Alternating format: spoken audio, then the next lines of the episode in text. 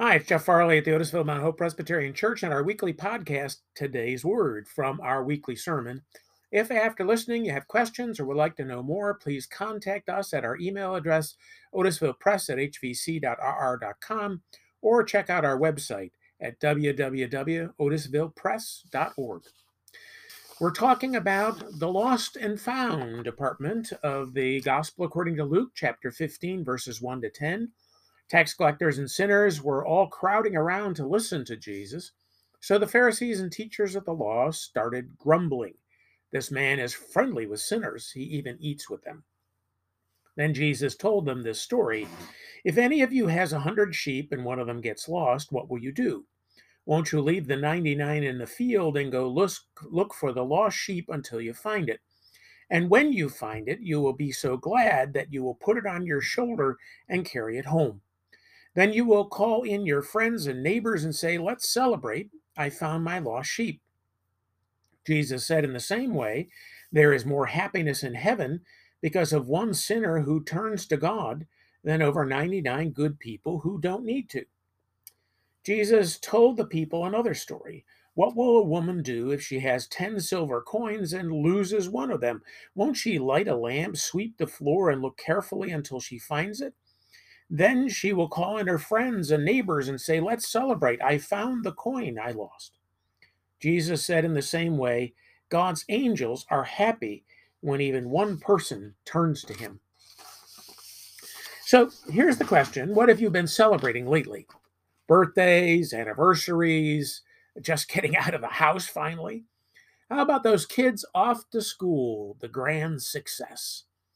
These last two weeks, I've been celebrating too three funerals, and three weddings. Now, that may seem strange to you that a funeral is a celebration, but it really is. It's a celebration of life. I pledged a few years ago that as a pastor, if a person in the community wanted a Christian funeral, I would preside if that's what they wanted. I don't turn down funerals if I don't have to, because I think people should be reminded of the hope we have in Jesus. And weddings, well, one was Sue's niece, which we were not able to go to, but three of Sue's sisters and brothers came to visit with us. And then, of course, uh, we had Becky Cooper's wedding uh, last weekend and Janelle McComb's weekend uh, wedding just yesterday. Celebrations come in all kinds of situations maybe you're having one of those anniversaries, or maybe you're dropping off the teenagers at college, or maybe you've gotten a promotion or retired or have a birthday bash coming. All of it is wonderful and fun, particularly now that we can gather a little bit with family and friends. And while we still worry about COVID, we have figured out ways to gather while being careful. Celebrations are at the very heart of God. I know we often don't talk about it that way, but the reality is, celebrations are at the very heart of God. God loves us and wants us to be ready for a celebration anytime something amazing happens, just like God does when what is lost is found. Jesus in Luke 15 tells three stories about things that are lost and then found, making clear God's heartfelt joy when what has been lost is finally returned home. Because of the three stories here, Luke 15 is known as the Bible's lost and found department. And each by themselves are great stories. But together they speak with amazing authority about Jesus' essential theological understanding. God is jubilant when just one of his lost children comes home. And then here's the thing we are to grasp with all our hearts we should be too. Of course, to understand the three parables, you have to understand the context in which Jesus told them. So Luke's makes, uh, Luke makes sure that we see and hear the story so our heads and more importantly, our hearts are open. Luke starts by telling us some essential information about the context of Jesus' teaching here that tax collectors and sinners were crowding all around him, listening to him teach. That statement all by itself is pretty amazing because let's face it, having sinners lining up to listen to most preachers is pretty darn unusual.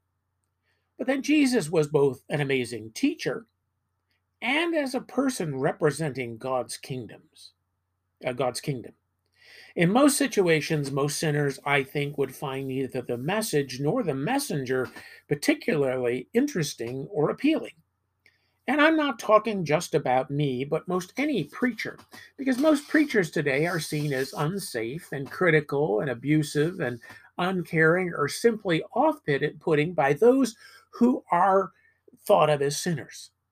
Some of us, unfortunately, are smarmy. Others seem to want something from us. We act sometimes as though we aren't really interested in sinners, what they're dealing with, going through, and struggling with. Some preachers just see sinners as numbers, hoping that if they decide to come in, they can then count them as converts or worship attenders. Then maybe the sinner is invited to stay, but only if they change. And if they don't change, they're judged and sometimes rejected. But in relationship to sinners, Jesus was marvelously different. He was open, accepting, loving, and caring, and shockingly only judgmental when dealing with the hypocrisy of the Pharisees and other folks who somehow imagined themselves to be holy.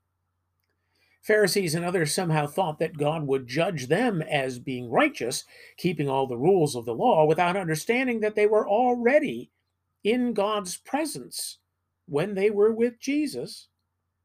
Luke even tells us so the Pharisees and teachers of the law of Moses started grumbling.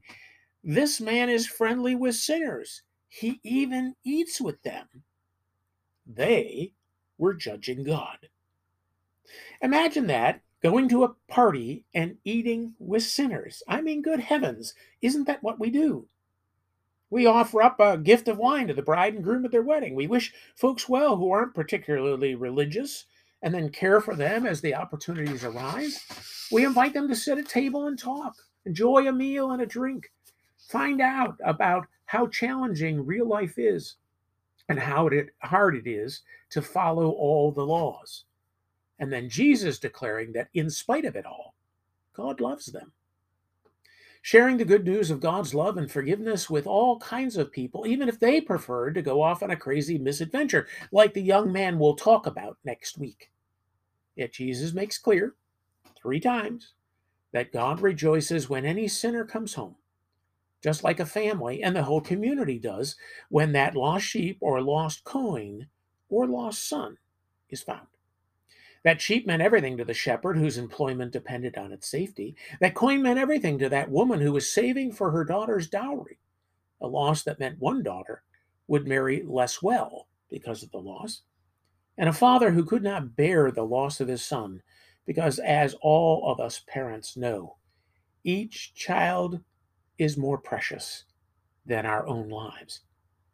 What Luke wants us to hear is Jesus' plea in the story that not only should we be searching and finding lost sinners, that lost brothers and sisters come home, but that we should also rejoice and celebrate when they do, just as the God of the universe does. And isn't that incredible good news? So that's our sermon for this past Sunday. We're so excited that you were able to join us. Again, if you have questions, thoughts, ideas, let us know. We're delighted you're here.